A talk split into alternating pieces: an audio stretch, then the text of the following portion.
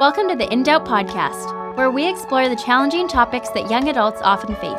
Each week, we talk with guests who help answer questions of faith, life, and culture, connecting them to our daily experiences and God's Word. For more info on INDOUBT, visit indoubt dot c a or indoubt dot com.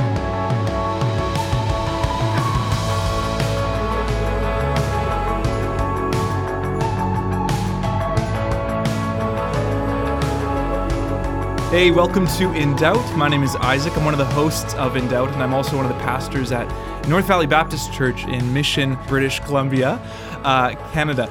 Um, I'm excited to be on the show today with Andrew Rokeby. He's a new friend of mine. He's a husband and a father, also living in British Columbia in Canada, but he will soon, Lord willing, be leading his family many, many kilometers away from here as they follow God's call for them to be missionaries. And I'll I'll let him, as we go on in this conversation, fill in more details of that. But anyways, I just want to say, first of all, thank you for being on the show with us today, Andrew. Thank you so much for having me.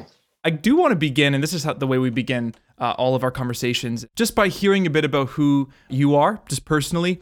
Um, and I think a great way, especially since we are Uh, brothers in Christ, and many people that are listening are, are Christians, it'd be great just to hear uh, your salvation story.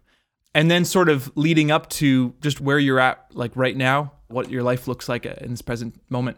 Yeah, so uh, I, I'm Andrew Rokeby, and uh, I've been married to my wife, Tanya, for eight years, and we have two children. Uh, John is two years old, and Anna is six months old. And I grew up in Northern Ontario in a small city called Timmins. And I came to saving faith as a young boy through the witness of my dad. He shared the gospel with me, and I received Jesus Christ as my Lord and Savior.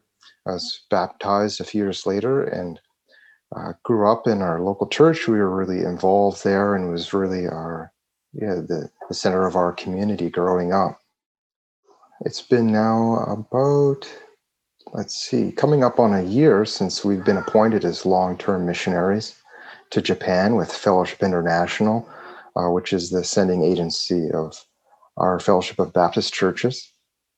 And right now we're just uh, going around, uh, well, at this moment we're not visiting any churches, but we're we're getting in contact with churches and reaching out and looking to find uh, folks who are uh, share our vision for ministry. And our ministry is we've, we've been appointed to uh, serve in Japan long-term as uh, disciple makers, uh, partnering with the existing local church to really uh, equip them and encourage them as they reach out into their community yeah, to bring the good news of Jesus Christ. Yeah, that's awesome. Thank you for sharing. That's so good. Before we, you know, kind of get more into your personal story when it comes to missions and some of the inner thoughts, conversations that you maybe had or maybe still have as you approach actually going over to Japan, like you said. I'm wondering if you could just sort of give us what you believe best defines a missionary. So like, w- what is a missionary? I think it's important to come to grips with at least this before we sort of jump into the personal stuff. Missionary is one of those words that gets thrown around a lot in, in the church. If you're listening and you're used to church, I mean, missions, missionary, these are words that you hear, but sometimes we lose sight of what they really mean. So yeah, let us know, w- what is missionary? Yeah, I think in the broadest sense, a missionary is someone who is about the business of proclaiming the gospel to the unreached. But I think it's very useful to have a more specific and particular uh, definition of a missionary as uh, to, to be helpful and meaningful as someone who has been sent by a church across cultures for the proclamation of the gospel, or to a ministry where the primary function is the proclamation of the gospel. So, of course, this can be worked out in many ways other than just planting churches. So you don't have to be planting churches to be a missionary. But I think those key components there are someone who's been sent by a church across cultures for the proclamation of the gospel. Yeah, that's good. And I think I think that's important that you say across nations, like it's to the unreached, this sort of idea, because I think there was maybe, uh, and it wasn't bad, but there was sort of this push to sort of impose the idea of missionary on all Christians. Like we're all yeah. missionaries. But I heard from, we, we interviewed Dwayne Fraser from Joshua Project a few years ago. And, um, you know, he kind of made the point, if if everyone's a missionary, then no one's a missionary. Yeah, you lose you lose the meaning of the word when you say everybody's a missionary, then well, then what am I? Yeah, What's exactly. the difference between you and me if if everyone's a missionary? Totally, totally. And I mean, what you and your wife, Tanya, and John and Anna are going to be doing is going to be a lot different than, than many others. Although the same, I mean, disciple making, we're both going to be doing. Uh, everyone is going to be a Christian, ought to be disciple making, but yeah. uh, you have the specific calling, that sending away. And it makes me think about in Acts when the church in Antioch came together, they prayed and fasted, and they sent out, you know, Paul and Barnabas and some of those others to go and to proclaim proclaim the gospel. So uh, your church has, you know, sent you and Tanya and your family out to to do this. Um, I just was wondering, and I didn't ask you this beforehand, so this is sort of a curveball. I hope you're okay with that. Um, do you remember the first moment that missions or even being a missionary Uh, began to take hold of your heart? Was it a specific moment? Was it a conversation? Was it a sermon you heard? Was it maybe a season in your life? I'm not sure. Like, do you remember something that like was like, I'm going to be a missionary? Yeah, I would say that the first time that I really started thinking about missions was uh, I was age eighteen, and I moved out to the West Coast here to study at the University of Victoria. My first Sunday at church, the pastor's sermon had a question at the center. And the question was, if prestige and wealth were important, what would you be doing with your life?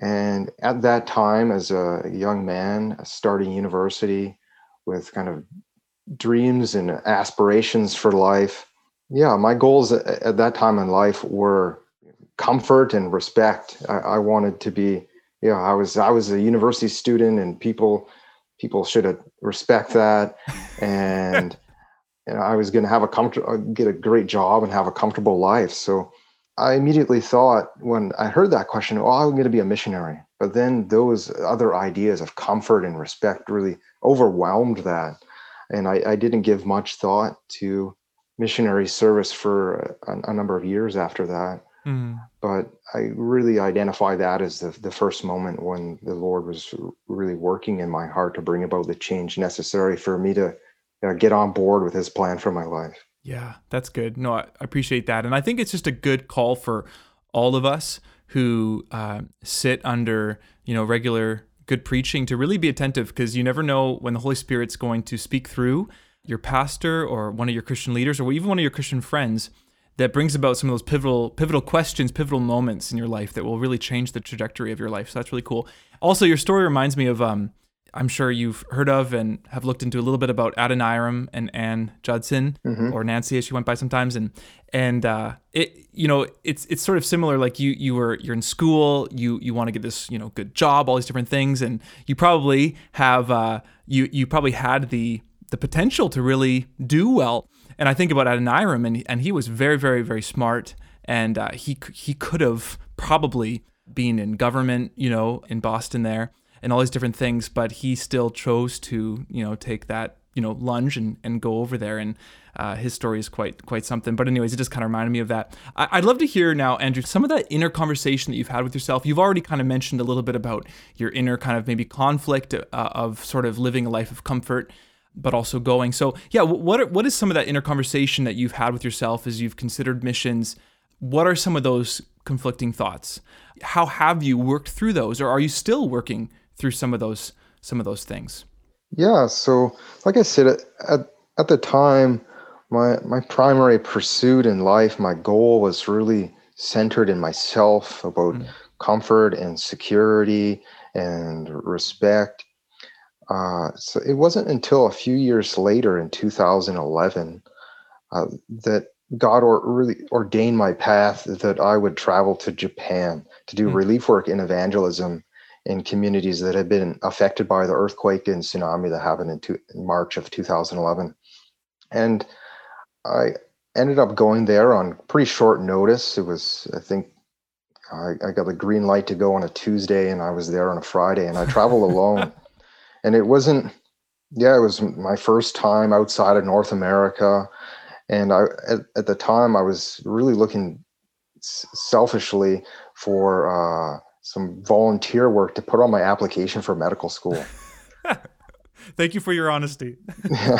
Uh, while I wanted to help out, and I, I had a, a humanitarian's heart, my main driver was, oh, this is a great opportunity for me, uh, not seeing that it was going to be a way in which the Lord would really be working in me. So I spent about twenty-five days in country, and while I was there, I stayed with a missionary family, and I learned a lot about their ministry and their life as missionaries in Japan. And while they were often uncomfortable and life was challenging, they also had a strong sense of fulfillment and purpose in what they were doing in their ministry there. So when I returned home, uh, the Spirit really started working in my heart to work out those idols in my life. Uh, I started to realize how much I'd been idolizing comfort and the respect of others. And at the same time, I started to take on more leadership in my local church, started leading a Bible study for young adults in in my place. And I had one year of undergraduate studies left, and I was trying to figure out what I was going to do when that was done. So I, I started seeking out the, the counsel of others, started talking to other mature believers about how I had seen the Lord working in my life and seeking other advice. So through that process, I ended up finishing up my studies and then applying to study at Northwest Baptist Seminary, which is at uh, Trinity Western University. And uh, being immersed in that environment was really the kind of next step of working out those areas of sin in my life. Being immersed in an environment with other believers who were pursuing ministry really helped me grow and surrender to God's will in my life. So my my burden to reach the lost uh, became less of a burden and more of a, a joy. Yeah, yeah. That's so good. And I, I think what's one of the key parts there is that immersing yourself in a community of other believers that are like-minded and want to grow more in their understanding of the Word and also of the pursuit of Uh, of seeing lives changed. It's it's amazing. It's so amazing how much your group of those that influence you, your friends, your family, they really do influence you. And if mm-hmm. you, if you want to be more, let's say you, you struggle with, maybe you're listening and, and you struggle with joy in, in your faith, like this personal joy. Well, think about people in your church that are just always happy in Christ and just hang out with them. And I know it's COVID, you know, have a Zoom call with them, go for a walk. That's okay. Like, hang out with them and, and you'll begin to sort of, the Lord will begin to use them to really help shape you. So I think that's really powerful, Andrew, just to hear that, like, that was a way, a, a way that the Lord helped you work through some of your sin, was immersing yourself in this community where you began to see the, see the passion around you. In Matthew twenty-eight, this is obviously uh, a very famous text, not just for missionaries, but for all people. You know, we hear the command of Jesus after he ba- basically declares his authority that has been given to him for all things. Uh, he says, you know, go make disciples of all nations, baptizing them, teaching them everything. I'm with you. We we know this. Um, it's a command, right? This is this is a command. Jesus is not giving a, a suggestion, you know, a recommendation to some people. It's a command. So in one sense, as I was thinking about it, uh, you and your family, you and Tanya, are just being obedient. You're being obedient uh, to Matthew twenty-eight. But obviously we know that the work of disciple making, we've talked about this, is is also essential in the nation that we find ourselves in, uh, obviously. But for you, I'm just wondering, was becoming a missionary more of this calling that you felt, like by the Spirit? Or was it just sort of a decision that you're like, I'm I'm going to choose to obey this this command in this particular way? Or maybe it was a little bit of both. Yeah. I can really look back on my life and see God ordaining my path towards becoming a missionary. Uh, he really put me in circumstances and introduced me to different mentors who spoke into my life to that effect. And but I believe that all true missionaries are sent by a church and not by themselves. So while I, I felt the leading of the Spirit that God was ordaining my life, our, our real calling to missions came through the elders of our local church. Uh, when they consecrated us for missionary service. So I can think it can be a temptation for some churches to have a young person come to them and say, Pastor, God is calling me to missions. You know, please sign this paperwork. I need you to, I need you to sign off on this. And it can be easy to get really excited about a young person who's showing that kind of passion.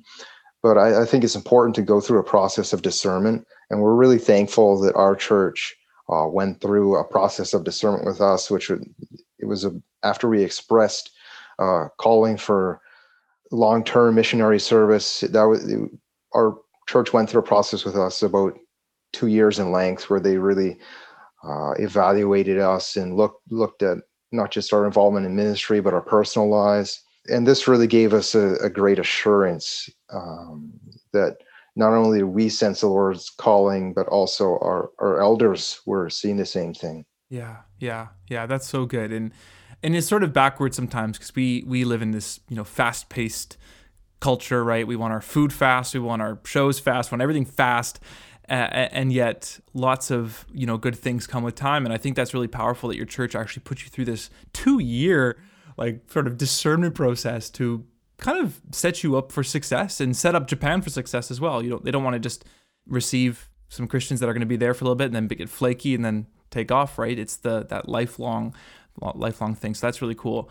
Um, was there maybe a particular passage, biblical story, maybe a doctrine, something, uh, some truth Of, of Scripture, truth of God that sort of kept you going through the process of, and still, like, because you're you're not in Japan yet, so the sort of this process of preparing you and your family to go to Japan? Is there has there been something particular that has sort of kind of gripped you or helped you through those moments that you feel tired, weak, um, maybe unsure? Yeah, I think a passage that really resonated me is the Lord was drawing, drawing me along. Sometimes kicking and kicking against the goads uh, was uh, is from Acts nine, where Paul receives his call to ministry. At the very start of his ministry, he he was faced with the cost of his ministry. The cost cost was uh, revealed up front. And while I don't anticipate any physical persecution uh, as a missionary in Japan, I, I really knew that. And going to the mission field, I would be facing some costs and I would have to give up uh, things like comfort and uh, certainty uh, in employment and predictability, um, that I wouldn't be pursuing a life of comfort. So in a, a sense, my life was going to be harder than I had planned, but God had so much more in store for me than my small vision for life. Yeah, yeah, that's so good. And, you know, you mentioned Paul, and when you read through, if you haven't read through the New Testament and you're listening, then like read through or read through at least First and Second Corinthians, and you'll get a, a look at some of, or, or Acts, the book of Acts, you'll get a sense of some of what Paul went through and um, in the midst of just hardship through the ministry that God called him to, to go and preach to the non-Jews, right? Um, he he experienced this joy and this communion with, with the Lord that probably surpassed many people that never experienced the same sort of hardship. Um And and so that's that's really cool. I'm glad that he, Andrew, is like Paul, the Spirit through Paul and his calling is, is encouraging you to experience that same joy through through this. Um, you mentioned there that you don't foresee like physical persecution. What are maybe some other challenges that you kind of that you kind of foresee as being an issue uh, potentially when you go to to Japan with your family? And as you consider those with your wife, with your family, like how have you worked through these and how are you working through them? On the field, uh, mission field in Japan, one of the things that can be very discouraging for missionaries is to labor for many years without seeing uh, any fruit. So the soil in Japan is uh, hard to the seeds of the gospel. Hmm. So after finishing seminary, we spent about six months in Japan as midterm missionaries with a church plant. While there, one of the missionaries said something very important to me. He said, "You need to have a good understanding of your role here, or you're not going to survive. Uh, you scatter the seeds of the gospel, uh, but salvation is a ministry of the Holy Spirit." So uh, that message really stuck with me, the idea that uh, my job is to labor in Japan, but my I, I, I can't conjure up fruit. Uh, that that's really uh, the work of the Lord. So I can I can do my work trusting that the Lord is going to bring the fruit in His perfect timing. Yeah, amen. That's so good. And it, you know, that reminds me too of like I often think about, you know, we're we're called to be fishers of people, and our job is to lay down the nets. And obviously, even in Scripture, we see Jesus is the one lay him over here, and then He's the one that fills. And I, I find that just encouraging that we don't have to have this sense of guilt or this burden of saving people. That's not our job. We're going to kill ourselves in guilt and if we think that way, you know.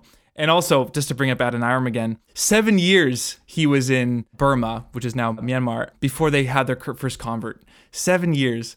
And like in today's terms of like, you know, getting, you know, results and R O I, your return on investment, like that sucks. Like that is not very good. But praise the Lord, like him and his wife's determination. And then that was just, you know, after seven years, one, and then two, three, four, and then it started to to birth. So I think that's uh, that can be encouraging. Um, we're starting to approach our time here, uh, Andrew, but there's a couple things I just want to get to before we, we finish up. And maybe one more sort of personal thing, and then uh, a way that we could maybe uh, encourage other people that are considering missions. So maybe as a personal question, I'm just going to jump here. As you, obviously, you know the gospel. Your father is the one that told you it and, and brought you to the saving faith so long ago. So in reflecting on the truths of the gospel, some of the themes and some of the realities that we experience um, through the sort of the crux of the gospel, that is Jesus and what he did for us, how do you see the gospel and the gospel's sort of truths impacting, you know, your future and missions? How is it? How are those things going to help you as you um, as you go on the mission field? Yeah, I think there's a few elements of the gospel that really impact our future ministry. And first, I would say Christ's example of pouring himself out for for his church uh, is. As we seek to imitate Christ in our ministry, really pouring ourselves into the churches uh, with which we will be working, I really see, yeah, living that life of sacrifice and pouring out oneself, uh, recognizing that having having a right perspective on eternity as as far as uh, Uh, what what we decide to do with, with the life that the Lord's given us. Yeah, yeah. And then uh, second, I see that in the gospel there is the, the element of salvation, but then the, God doesn't just save us and leave us there. Uh, he gives us his spirit and continually sanctifies us.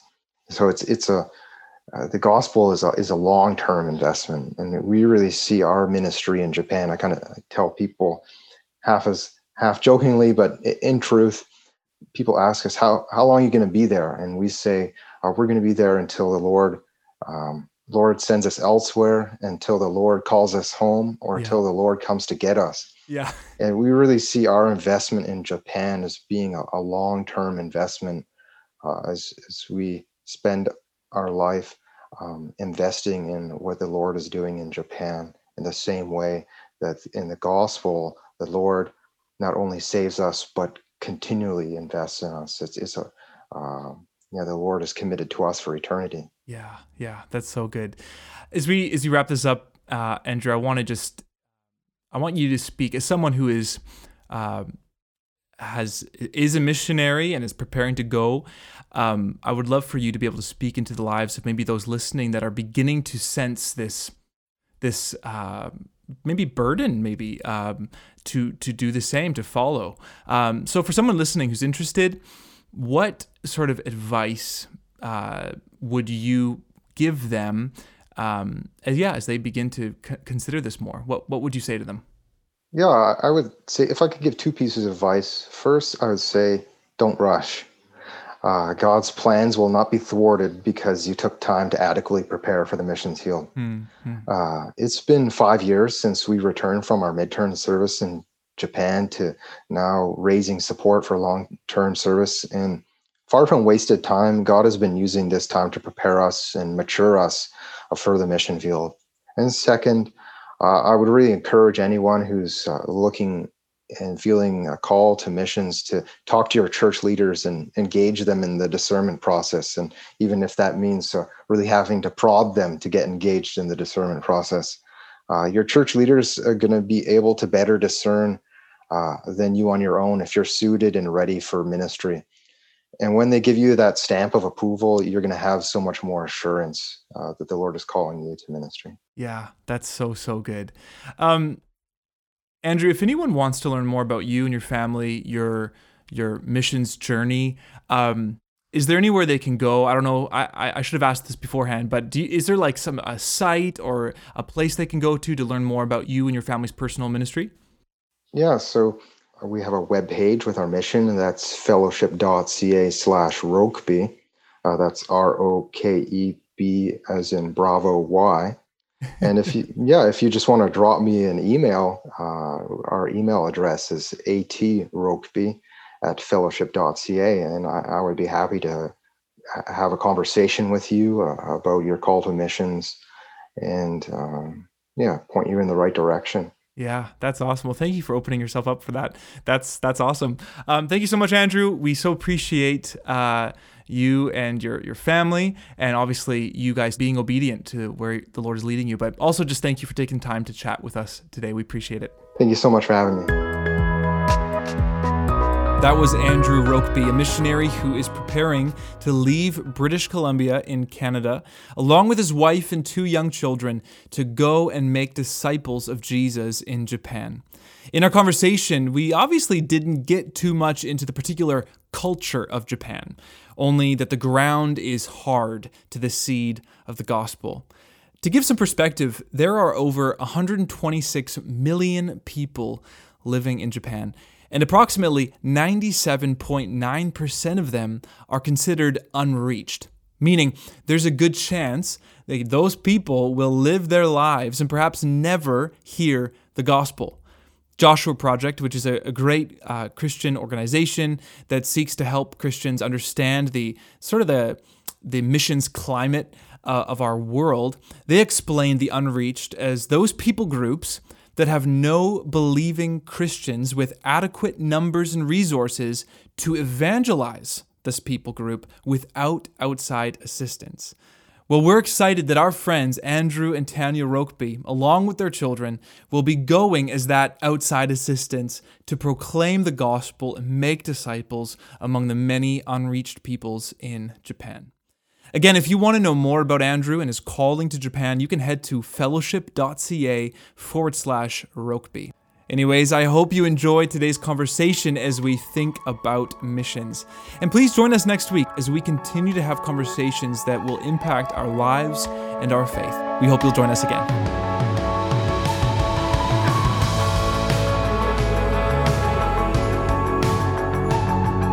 Thanks so much for listening. If you want to hear more, subscribe on iTunes or Spotify, or visit us online at indoubt dot C A or indoubt dot com. We're also on social media, so make sure to follow us on Instagram, Facebook, and Twitter.